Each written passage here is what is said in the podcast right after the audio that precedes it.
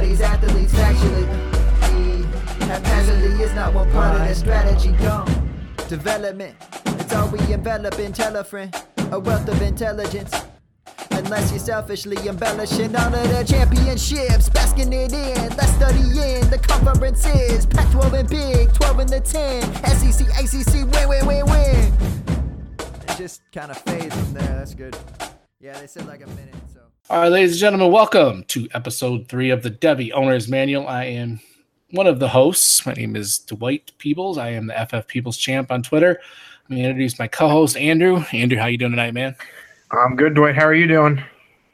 I'm good, man. And anybody wants to find Andrew on Twitter, he is at FF Mandrew.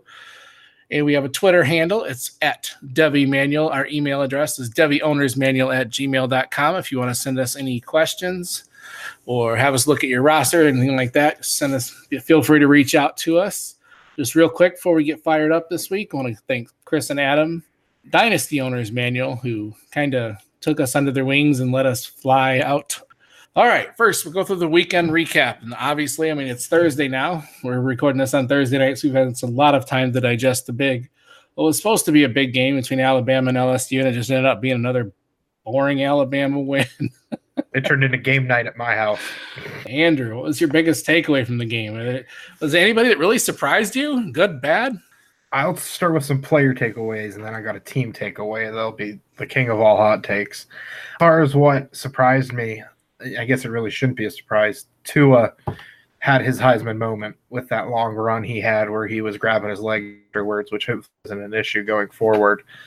Jerry Jeudy for Alabama, he right when he did that stutter step and made the LSU defender completely go flying by him, like it was a video game move. The the offense really is what surprised me. I don't know if the LSU defense is just that overrated or if Alabama's offense is that good. LSU defense we know has Devin White and Greedy Williams and a lot of good prospects there. It's one of those things where it's just Alabama makes it look so easy week after week after week. And Paul uh, Paul Finebaum was talking about it this past two. He's 29 nothing. That was only their second closest game for the whole year. And I was doing, and I'm working on an article right now for Dynasty Happy Hour. Their average margin of victory is 37.2 points. I mean, it's, it's the SEC too. So it's not like they're playing – Pac 12. Yeah. Yeah, anybody from the Mountain West or from the Sun Belt Conference, if that even exists anymore. but, you know, it's that team, and this is my hot take. I think when it's all said and done, if they run the table and it's not close the rest of the way, this is going to be the best team ever. As far as on paper, as far as prospects, I just think at the end of the day, this team is the best team ever in college football. I would take them over 95 Nebraska, 2004 USC, 2005 Texas, the early Miami teams, the late 2000 Florida teams. I mean, they're all. I would take Alabama over all of them, probably by double digits. Right, and what's scary is I don't even think that's as much of a hot take as you may think. Like I think a lot of people are starting to get on board with it. They're going to have the last test, and that's Clemson. But Clemson's going to score on them, that's for sure. But I don't know if they can stop him at all. That's the problem. Yeah, I think the closest game would be them against Michigan, in all honesty. And I don't even think then it would be that close. I still think it's a 20 point game. Right. I don't think uh, Michigan's offense can score on them. That's the problem Michigan's going to yeah. run into. That defense is, whew, it's nasty. Speaking of defense, I know, Dwight, you like watching a couple players in particular. Was there anyone that stuck out to you? Yeah, the one that really stuck out was uh, Quinnen Williams, man. I, he just this this freight train that he is on right now, like barely heard of before the season. You know, as the next man up on the line, and he's vaulting into the top five of drafts. And I'm this may be my hot take, but I honestly think he is a better pros- prospect than Bosa or Oliver at this point. And I wonder if Bosa sitting out is going to cost him in the draft. I think he'll end up going first or second, anyways, just because of what he brings to the table. But Quinnen is like such a better, well-rounded player. He's a run stopper, pass rusher.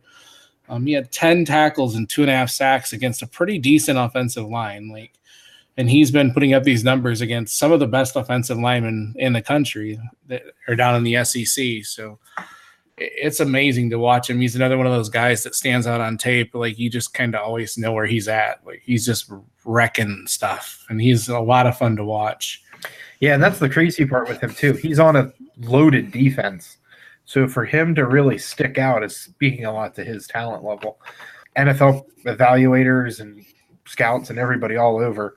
I'm hearing nothing but good things. I think Matt Miller just had an article last week or two on him. He was talking on his Stick to Football podcast how he's getting he's not going to probably reach the Myles Garrett grade, but he certainly is going to be right up there with him, which is saying a lot too because Myles Garrett, Jadeveon Clowney, those and Khalil Mack have turned into the three legendary college pass rushers that have entered the NFL in the last couple years. And if he's up there with that, then look out. That's what I like about him though, is he's not just that pass rusher. He's he's like a complete defensive lineman. And that's mm-hmm. it's you don't see that very often. I mean, he's like a combination of Snacks Harrison and and Jadeveon Clowney, which is, you know, crazy. So this I think the sky's the limit for him and he's gonna make an impact in day one. And then team we already talked about, Michigan, they slapped the hell out of Penn State like they stole something. There's no other way to put it. On that note, what stood out from that game for you, Dwight? Really, I just I wasn't very high on Devin Bush coming into the season, and he is he's the guy there that really seems to hold that defense together. And the defense has got a couple pro prospects, but it's still a defense that's coming to its own. Rashan Gary didn't even really stand out in this game at all. And he's probably one of their best pro prospects as well. But it's just such a good defense. It's stifling. I really would like to see them make the playoffs just so they can see them against. Because if they're the, they'll probably get in as a four, so they're going to have to start right off with Alabama, unfortunately. But it would be kind of nice to see them go up against a couple of them, you know, and see how they do. I'd like to see him go against Clemson and Alabama somehow, you know. Chase Winovich was really quiet in the game as well, and it was just a great effort all around. They pretty much bottled up Miles Sanders and yeah, nothing stood out for Penn State really. The the Gross Matos guy that I like quite a bit was real quiet in this game as well. So was there offensive? Did anybody stand out offensively in the game? It, Patterson's really exciting me as far as how his development's going that Notre Dame game beginning of the year left a real sour taste in his mouth, and I think that was more him kind of getting used to and comfortable with Jim Harbaugh and his system. I do really like. I'm really liking Karan Higdon lately. He had another hundred yard game, and he's really, I think, starting to gain a lot more traction in this running back class that'll be coming out because he is a senior. I think he could definitely have role in the NFL on a team. Uh, not necessarily a three down back, but someone who can split the load, which is what it seems like a lot of teams are doing, copycat the New England Patriots. And other than that, uh, there wasn't really too much, like you said, on offense. Penn State was completely bottled up and shaken and poured down the drain like it was nothing. So that's that's what really stood out to me. So I think I tweeted out I was working with a customer and it was 28 nothing and then I was done working with my customer, and it was forty-two nothing. I was like, "Good lord!" So no, it was really impressive. And I don't know. Again, it's kind of like with LSU, Alabama. I don't know if the Penn State offense is just really faltering that much and missing Saquon, or if it was Michigan's really that good. But that's something we'll find out come playoff time. Another couple teams that are in the that are in we're in the playoff picture. I don't know if they're realistically Georgia probably still has a slight chance if they somehow beat Alabama. But Georgia played Kentucky, and offensively, I think I saw you tweeting during the game that you were wrong on the running backs there in Georgia. Yeah, I'm going to take this time to apologize to D- Mr. D'Andre Swift. I think my boxing fandom got the best of me when I decided to go with Elijah Holyfield. So, with all due respect to him, I, I think D'Andre Swift is definitely the star running back in that backfield for now. Lord knows they'll have more recruits come up and they'll be replacing them. But Swift, I think, really the breakaway touchdown he had um, that really got Georgia ahead, and then they didn't really look back from there. Both him and Holyfield had over 100 yards on only a couple. Yeah, I think Swift only had a couple. I think he had like 12 carries, and I think Holyfield had more. Yeah, like he's not quite as dynamic, and I don't blame you for saying he's better. because I wouldn't want his father to come after me. No, no. Holyfield, he had 18 carries for 115 yards. Swift had 16 carries for 156 yards. He had the bigger breakaway plays, and that's what I think makes Swift just a little bit better. He's more of the big play type guy. Holyfield's more of that consistent. You could run the ball with him 30 times in a game, and he'll still average probably four or five yards a carry. But Swift, if he ran the ball with him 20, 30 times in a game, he'd probably set the NCAA rushing record for a game at that rate, the way he breaks them off. And then a quiet game from Josh Allen, the only Josh Allen playing football right now. Was there anybody else that stood out on either side of the ball for you on defense? Just Monty Rice in, in Georgia. He looks like he's definitely warming up to the position slated to take over there for Roquan Smith, and he's definitely starting to find his groove. He had eight tackles and a sack, and he he's just getting better. He's definitely more involved. You can tell that he's getting the game. Like it's coming under his feet. He's definitely seemed like he's getting better angles, reading, diagnosing plays better. So I think he's going to be the next great linebacker. He's going to be out. He'll be at least one more season there. So yeah, I really liked him. But other than that, there wasn't a whole lot of like you know, wow, like defensive guys in the game. Just Georgia's really solid. Kentucky. I wish they had a little more offense. I think they could be a, a fun team to watch, and they've got another tough game this week too. Now we're going to get to our pride stickers. Every week, we're going to give out a pride sticker for the player who made the most difference in the week, like who we think had the biggest game for their team. Andrew, who do, who gets your pride sticker this week? Little backstory. I went in, up to Buffalo last year and I saw Anthony Johnson. I did not see the Anthony Johnson, the wide receiver. I saw Anthony Johnson, the former UFC fighter.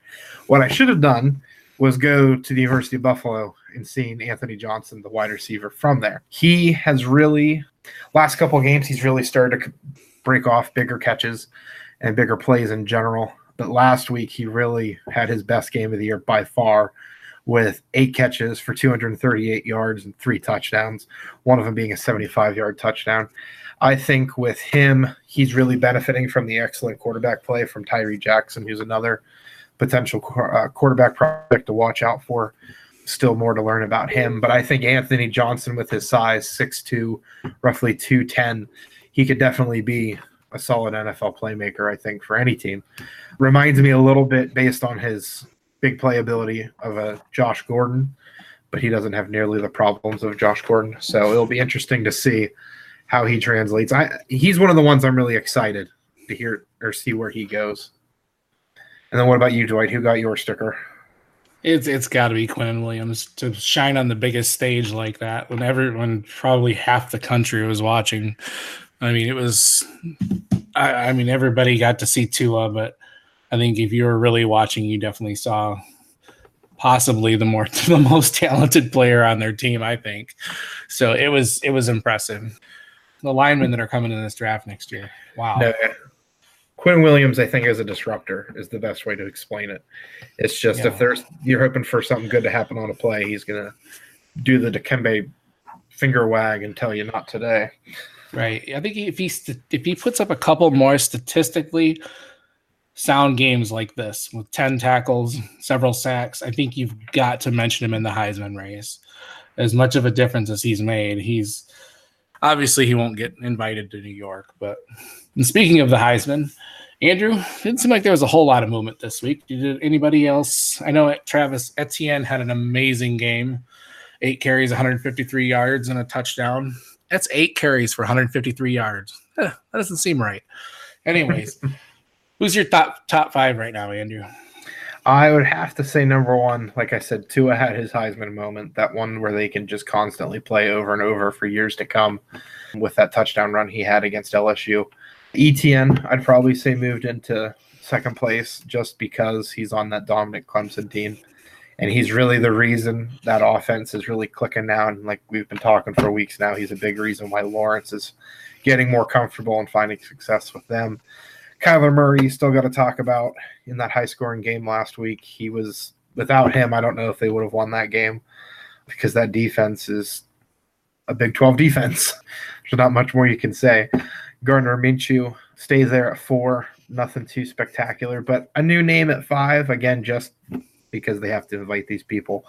Everyone after two is not going to win, but Sam Ehlinger, I really like him from Texas. Uh, Matt Miller alluded to it on Twitter last week, and I was thinking it, and I didn't get to say it beforehand. But as a Florida fan, I'm not saying he's Tim Tebow, but he certainly plays the type that big bodied uh, quarterback. He's not the greatest passer, but the way he runs the ball and carries the team, I definitely think without him, Texas is not where they would be. He, again, like Tebow, is an emotional team supporter. What about you, Dwight? The only one that I would possibly throw in there is Dwayne Haskins isn't out of it, but he definitely doesn't look good. But he's got a couple really critical games coming up at Michigan State, and then the 24th when Michigan comes to town. If he can really turn around and blow out those teams somehow, I think he's back in the conversation. But as of right now, I think it's still going to come down to to uh, Etienne and Kyler, and I, I don't see how anybody's going to really break into that trio at this point. So yeah, I like it, man. But it's it's Tua's race. Tua's race to lose, man. Alabama's dominating the playoff, and they're dominating the Heisman. So that's what I got. I thought it, Mike Gundy on the show. No, I think next week. I think next week, ne- episode four, we're gonna not mention Alabama. I don't. I don't know how. what do you think? Be a challenge. We'll do it. All right. Next, we get to our strategy. We don't really have much strategy to talk about at this time of year. We talked last week about, you know, how to be active and pursue Devy at this time of year when you're rebuilding. But I actually ran across an article that I thought was interesting. I've actually saw a couple mock drafts, and now we've got a better idea of where teams are going to draft and what exactly they might need next year.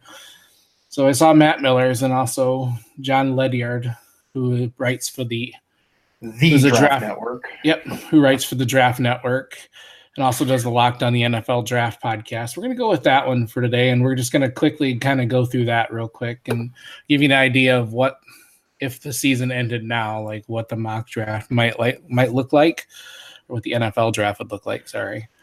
It's actually pretty interesting. I think it's it's fairly accurate. I didn't seem to have any issues with it. A lot of players, it's a lot different, obviously, than it was a couple months ago right now, it looks like the Giants will have the first pick and the Raiders second. So, what do you think about the first pick there, Andrew? I think New York has forced themselves to have to take Justin Herbert at this point. People they should have taken a quarterback last year, just because Saquon, he's showing he's going to be a generational talent. That term that everyone loves being thrown around, but he really will be I said last year, I think he could end up being a Hall of Famer, Marshall Faulk type. And Indianapolis, they drafted Marshall Faulk before they drafted Peyton Manning. And Peyton Manning has said that Marshall Faulk was key to his growth and success early on in Indianapolis when they still had him before they traded him. And then Kurt Warner again credited him there too. So you a running back like that, while it may be a passing league, Barkley is still able to help there. And I think with Herbert, that would take a lot of stress off of him, similar to Etienne with Lawrence and Clemson. And then with the second pick, Oakland taking Nick Bosa. Uh, again, that's one of those things where they're forced to, where Jon Gruden got rid of Khalil Mack. Getting Nick Bosa, you don't know how he's going to pan out, but I mean, he's certainly, if you're going to replace Khalil Mack with somebody, I think Nick Bosa would be your dream candidate for doing so. Oh, absolutely, without a doubt. I think those first two picks are pretty much locked in. It's it's almost looking like the Giants and Raiders will be one and two, unless one makes some sort of mini run or something. That makes the most sense for both of those teams. If the Raiders somehow ended up at one, I think they'll still take Bosa. Like you said, the Giants kind of have to take a quarterback, and I don't disagree with that. Although it would be kind of funny to see them pass on a quarterback and watch Dynasty Frank freak out again. um, pick number three, they've got the 49ers. He's got the 49ers taking Deionte Thompson, the safety from Alabama, which I really love. Is it's you can't go wrong with a really, really good safety that with that has the range and the ball skills that Deionte Thompson does. So I think that's a, a pretty good pick too. They, they could go several ways. They've got Greedy Williams at four, and I could see San Francisco also going that way. I think it fits who their GM is, who is John Lynch. who is he a Hall of Famer? He is a Hall. I don't. I don't know if he's a Hall of Famer, but he freaking should be. Yeah, One of my one of my absolute all time favorite players. Yeah, no, John Lynch. That that's a John Lynch pick, but and he should be a Hall of Famer. No, I think Deion Thompson likes a lot, and there's a lot to like about him. So, no, in San Francisco, I think that'd be a very good fit for them. Fourth pick, John has the Buffalo Bills, getting some cornerback help in a division that, for the time being, still has Tom Brady, and as long as it potentially has Tom Brady, you got to get some pass defense. So they get Trey White, the former LSU product his old teammate back in Greedy Williams, who I think would be uh, two. Let me start over.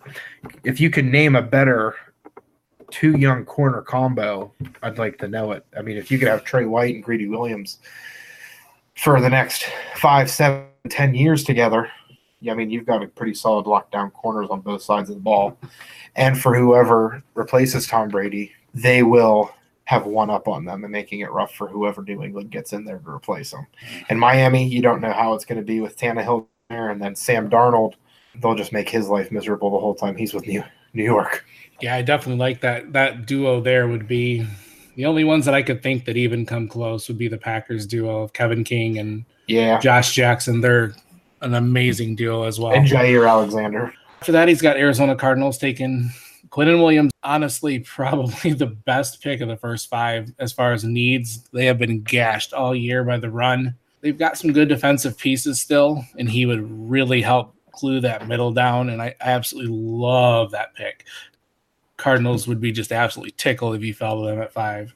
You know who will be tickled if this player falls to the Browns at six? Me. You're I- you're listening to this, wherever you're Ugh. listening to it. Just picture me completely drooling. I don't like this pick. I don't. You don't like it. I don't. It's because you're I not a Browns know. fan. No, look what they they've already got. I don't want to forget that guy's name, Larry O, Myles Garrett, But- uh, Ogba. You would have a defensive line that goes Myles Garrett, I Ed know. Oliver, Larry Ogunjobi, and Right. Emmanuel Ogbah. I, I know it would be amazing, but I, I just think there's a lot of other needs as well. Like I, I wouldn't fault them for taking it, but that's one of the first ones I've seen that I was like, eh. And, and I will don't say, my first gut reaction to this pick was, and I think he addresses it in the paragraph. He does left tackle is Right. an absolute need. I mean, I've been watching all year, and thank God they got rid of Desmond Harrison at left tackle because my wife's watching the game. She's like, "Hey, that number sixty nine has a hold again." I'm like, "Oh, good figure." yeah, like he's got Jonah Williams going at eight to the Broncos, and I, I would rather the Browns get him at six. But and and that's who I was hoping that he would put in there. But Yeah. again, if you're going to get somebody else, is Ed Oliver. Josh Allen from Kentucky going to the Jets at seven. He says he doesn't agree with it, but I do think that if anybody's going to do that, and the Jets are willing to take that kind of risk, they've already got a, some pieces on defense that would make this just amazing. Like that'd be a really nasty defense. Like it's already coming into its own with uh, Williamson and Darron Lee, and they got Jamal Adams and Marcus Maye in the secondary, and Josh Allen. Whew, that'd be fun in New York, man. they were in the Khalil Mack sweepstakes for a short time, and I think again he's not going to be Khalil Mack, but they do need a pass rusher. They got the linebackers with Darron Lee finally playing to his ability, and mentioned Marcus Maye and Jamal Adams. Their secondary is pretty short up. They just need that pass rush help, and with that, I think that defense would be right up there as far as with one of the best in the league. Well, they have a lineman going to the Broncos at eight, Jonah Williams. We don't need to talk about that for fantasy. And then at nine, he's got Jeffrey Simmons, the defensive tackle from Mississippi State, going to the Colts. I mean, you can't fault that pick at all. The Colts are a team that needs defense so bad, like any piece at, of defense at that point. And I really like Simmons a lot. He's some guys have him or have had him the, as the top lineman, but I think he's probably third or fourth on my list. I kind of flip flop him around a little bit. Very good run stopper, very athletic, very, has a great motor. So No, yeah, I agree with Jeffrey Simmons being the only problem is I don't know. They talked about it briefly earlier in the year. They had the one video surface. Won't have to talk about it, but it's it wouldn't look good if I was a general manager and I saw it. it would certainly turn me off from him personally. But that's something he'll have to deal with when interviews go through and teams check backgrounds. I'm sure it's something he'll be answering a lot if he goes to Oh, the absolutely. combine. Number 10, Jacksonville takes Noah Fant. They don't have a lot of holes apart from quarterback, which there's no quarterback here I would take, which I think John again alludes to in his mention of this pick. They don't have a tight end. I was actually on Dynasty game night yesterday. One of the things was AFC South tight end. They joked, well, hopefully it's not from Jacksonville because we can't name any of them. Fant would certainly help out whether Bortles somehow stays there or whoever they get in. Tight ends are always nice safety valves for quarterback, and Fan is certainly the best in a long time. Obviously, taking a tight end in the top 10 doesn't happen every year, so that just speaks to his potential.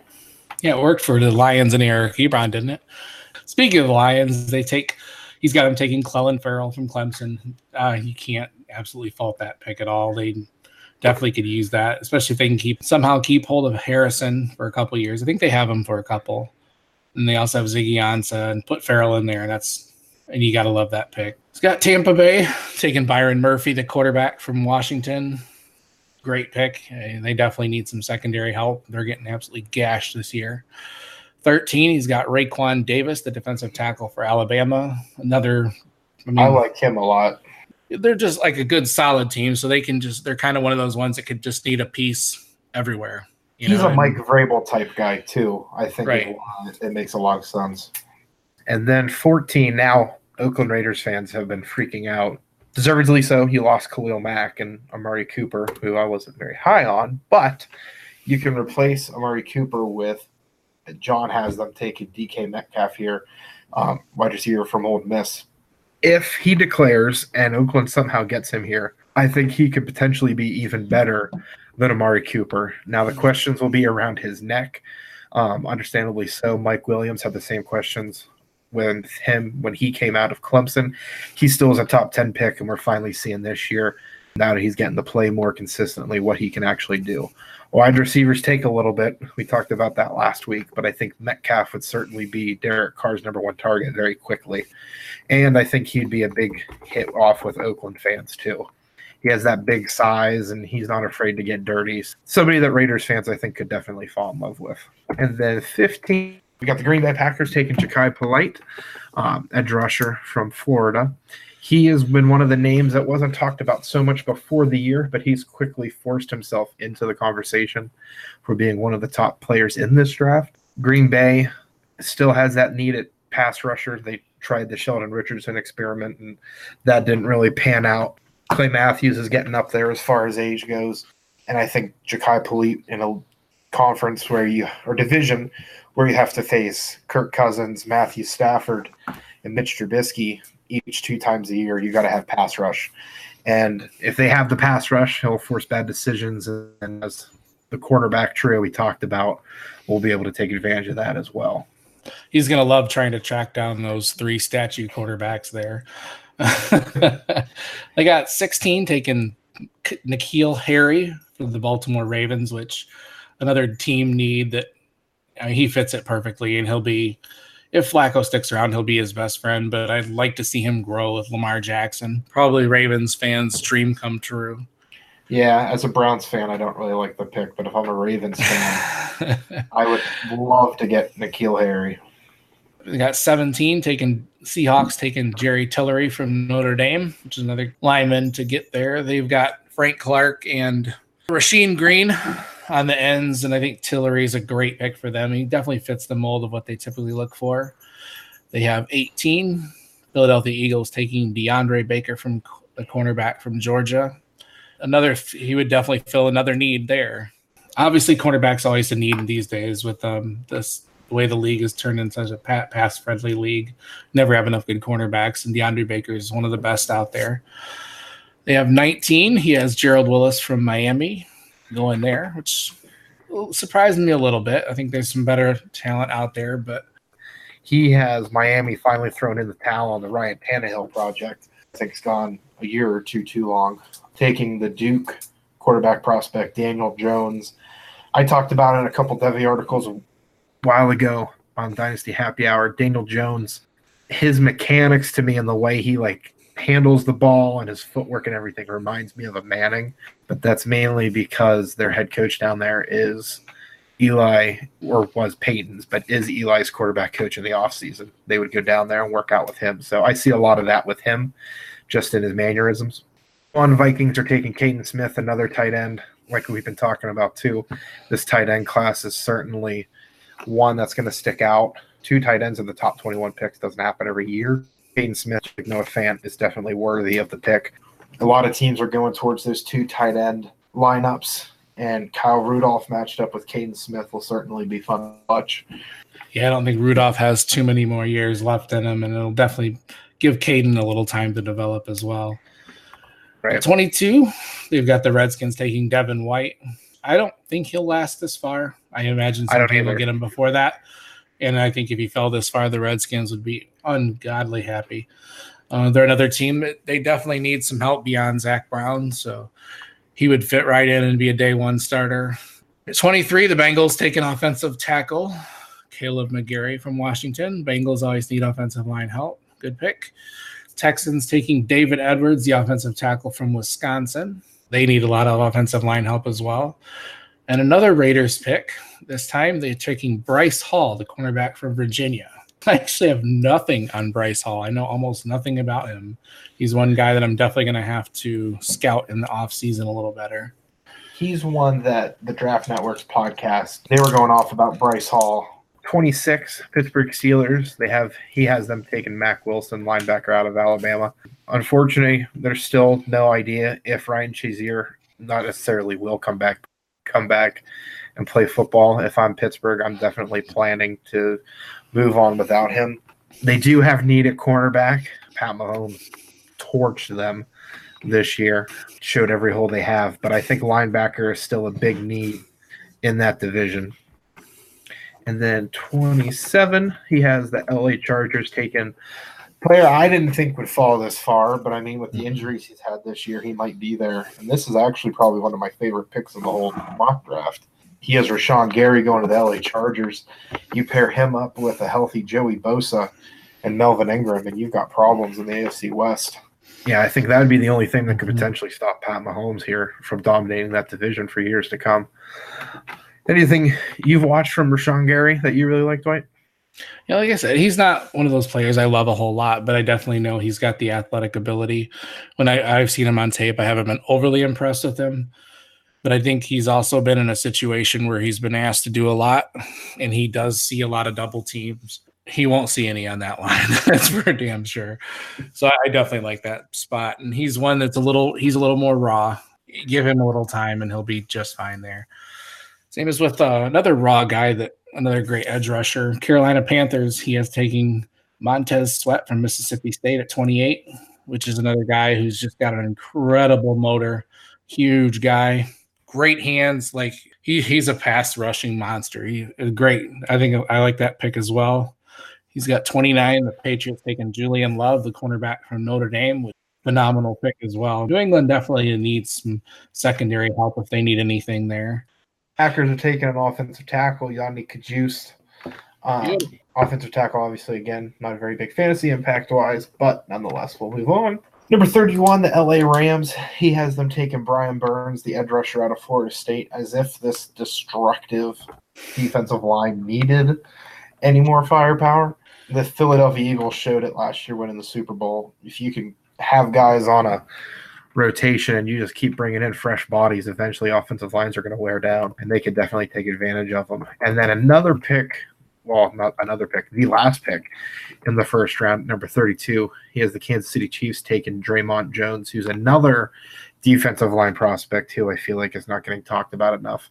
I feel like there's a lot of them not getting talked about enough just because there is Ed Oliver, Joey Bosa, Quinnen Williams, all taking all the spotlight, but you talk you talk about the ones that he doesn't have in the first round, and it's crazy. Oh, exactly. Dexter Lawrence, uh, Oshane Ximines. There's like just there's several that just pop off the top of my head that were considered first round picks going into this year, and he doesn't even have them in his mock draft. So definitely think Jon did a great job with this.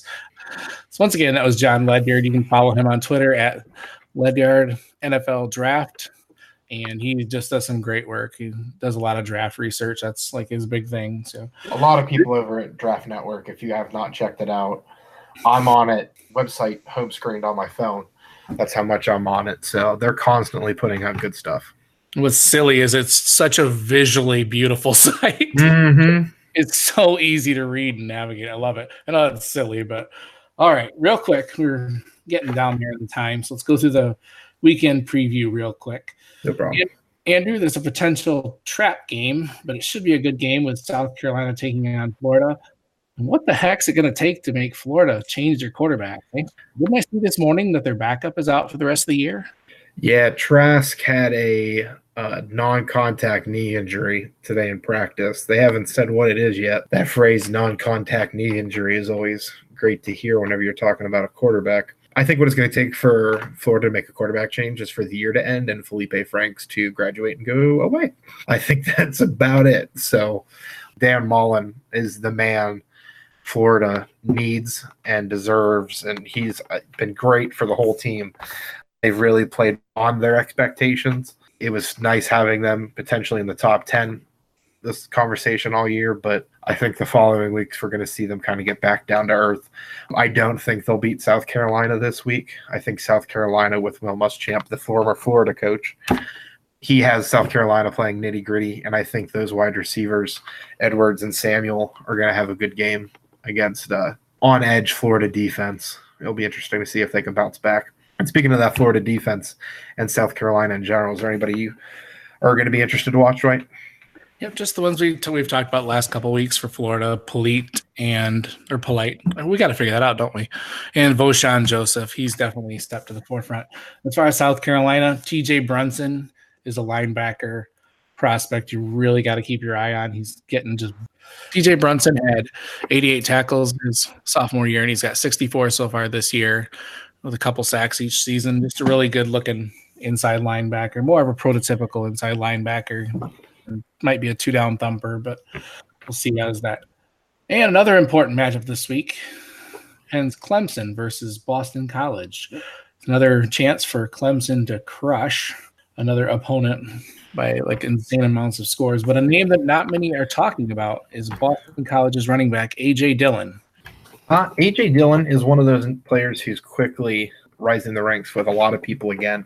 His size and the way he runs, he's six foot two forty five roughly. Not necessarily an Andre Williams type. I think he's going to transition better to the NFL than he did, if you can even remember who he is with his short stint in New York Giants. I do think in general this game might be a little bit closer than people think. Clemson or Boston College's head coach is a former Florida assistant, Steve Addazio. He's a good enough coach. I think they'll be ready for Clemson. I still think Clemson wins, but I think it's going to be closer than a lot of people think. I agree. Yeah, Boston actually has a pretty good defense there. They have uh, lineman Zach Allen is probably going to be drafted in this on the second day. He had hundred tackles in 2017 from the defensive line, which is almost unheard of.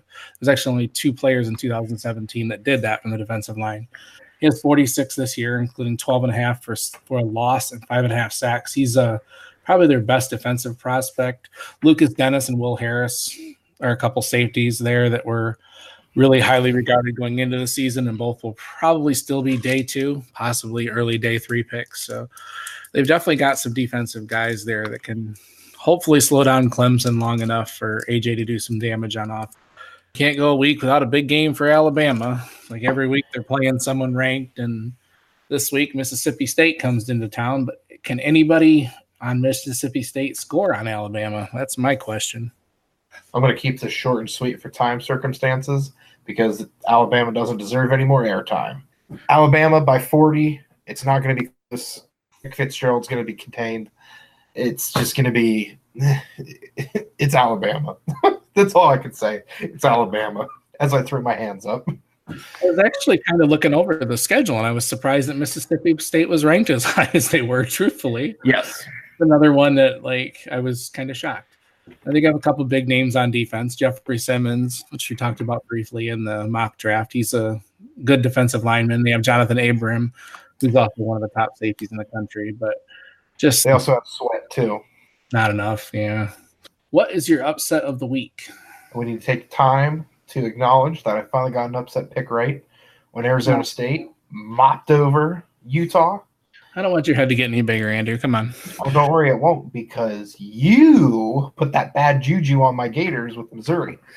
Anyway, my upset pick this week. Um, I'm a Browns fan. Everyone knows it. Baker Mayfield being an Oklahoma Sooner, I think he's going to come into Sunday with a lot on his mind when Oklahoma State upsets Oklahoma and ends their college football playoff dreams. Uh, I really liked how Oklahoma State was able to close it out against a tough Texas team. I think they have the offense to just make things difficult for that Oklahoma defense, who I talked about. It's a Big 12 defense. So, and Oklahoma State doesn't have anything too great either, but I think it'll be a high scoring game in the 40s, potentially even 50s. So it'll be an entertaining game. Might not be an upset, might be, but I think that was the most realistic ones. I think Tennessee is actually going to knock off Kentucky. Kentucky's reeling a little bit here, and mm-hmm. Kentucky def- or Tennessee has been playing well at times. So I think that they're Kentucky's down, and they're just going to kick them while they're down. So Rocky Top, baby, you'll always be home, sweet home to be. And then, real quick, Dwight, who are some players you're watching this week? I like to see how Jonathan Taylor plays against Penn State. He's a, an amazing running back, and I'd like to see a little bit more from him. Ole Miss and a- Texas A&M game has AJ Brown and then Trayveon Williams for A&M, who is another running back that doesn't seem to get much publicity and can be one of those guys that will possibly be a day two pick. I really like him. This week is the return of Laviska Shenault, baby. Colorado's amazing, amazing wide receiver that could possibly be the number one wide receiver coming out in 2020. He's an absolutely phenomenal prospect for Colorado. They get to play Washington State. He's got a nice big old stage to shine on. Uh, just a fun player to watch. If you ever get, if you get a chance, check him out before he gets the NFL. He's a just an electric player. Player I think is really starting to become more fun to watch as the season goes on for Scott Frost in Nebraska is Adrian Martinez, their quarterback. They'll be going up against Lovie Smith's fighting Illini. Illinois, I don't. They're just not having a good year. They're not having a very good tenure under Lovie Smith in general, and I think Adrian Martinez can easily take advantage of them and have a very big game, maybe over 400 yards, maybe five or six touchdowns. Another fun name I'm going to watch that I really like that I followed since I got suckered into that Netflix series, Last Chance U. Dakota Allen the East Mississippi Community College product since he's gotten back to Texas Tech after being dismissed. He's really been a captain on the team. He's been a leader, been a good student overall. He's fun to follow and watch. I don't know how well he'll translate to the NFL, but as far as college goes, he's all over the place, making plays, interceptions, sacks. He's always in the backfield. He, wherever the ball and the game, the play ends, look for Dakota Allen to be around there, which is what I really like about him. The one that we didn't mention was Ohio State travels to Michigan State, and that should be a pretty good, hopefully a good game. But anyway. I think Michigan State could beat Ohio State the way Ohio State's been playing lately. You're gonna put the mo- the mojo on me now, don't oh, it's on you now. Don't worry. I, I'm I was actually shocked that Michigan State was ranked 18th. I'm like, really? I saw that too and thought the same. Thing. I'm like, why? Why are we 18? Come on now. Anyways, Andrew, tell the people where you can find you. They can find me on Twitter at DHH underscore Mandrew. My wife still reminds me I'm on Twitter too much, but that's not stopping me being with the people. Don't wish that evil on me, woman. I am Dwight Peebles. They go they call me the FF Peebles champ on Twitter. I'm also on Twitter as much as I humanly possibly can without getting a divorce. And once again, the our Twitter handle for the show is at Devy Manual at Devy Owners Manual at gmail.com. If you have any questions, and everybody have a great weekend watching some college football, and we'll talk to you next week. Have a good one. Forget about the Mountain West, the Mac that can flex. Somebody's next, Ivy League fresh, literally though. Thousands and thousands and thousands and thousands of players to test. I'm serious, they will talk about the most obscure players on this planet. Potentially another planet. Like, dude's got a 4340 from Mars. Like, I don't know. I, it's too much. I'm done. I'm gone this time. Like, don't bring it back in. Enjoy your podcast.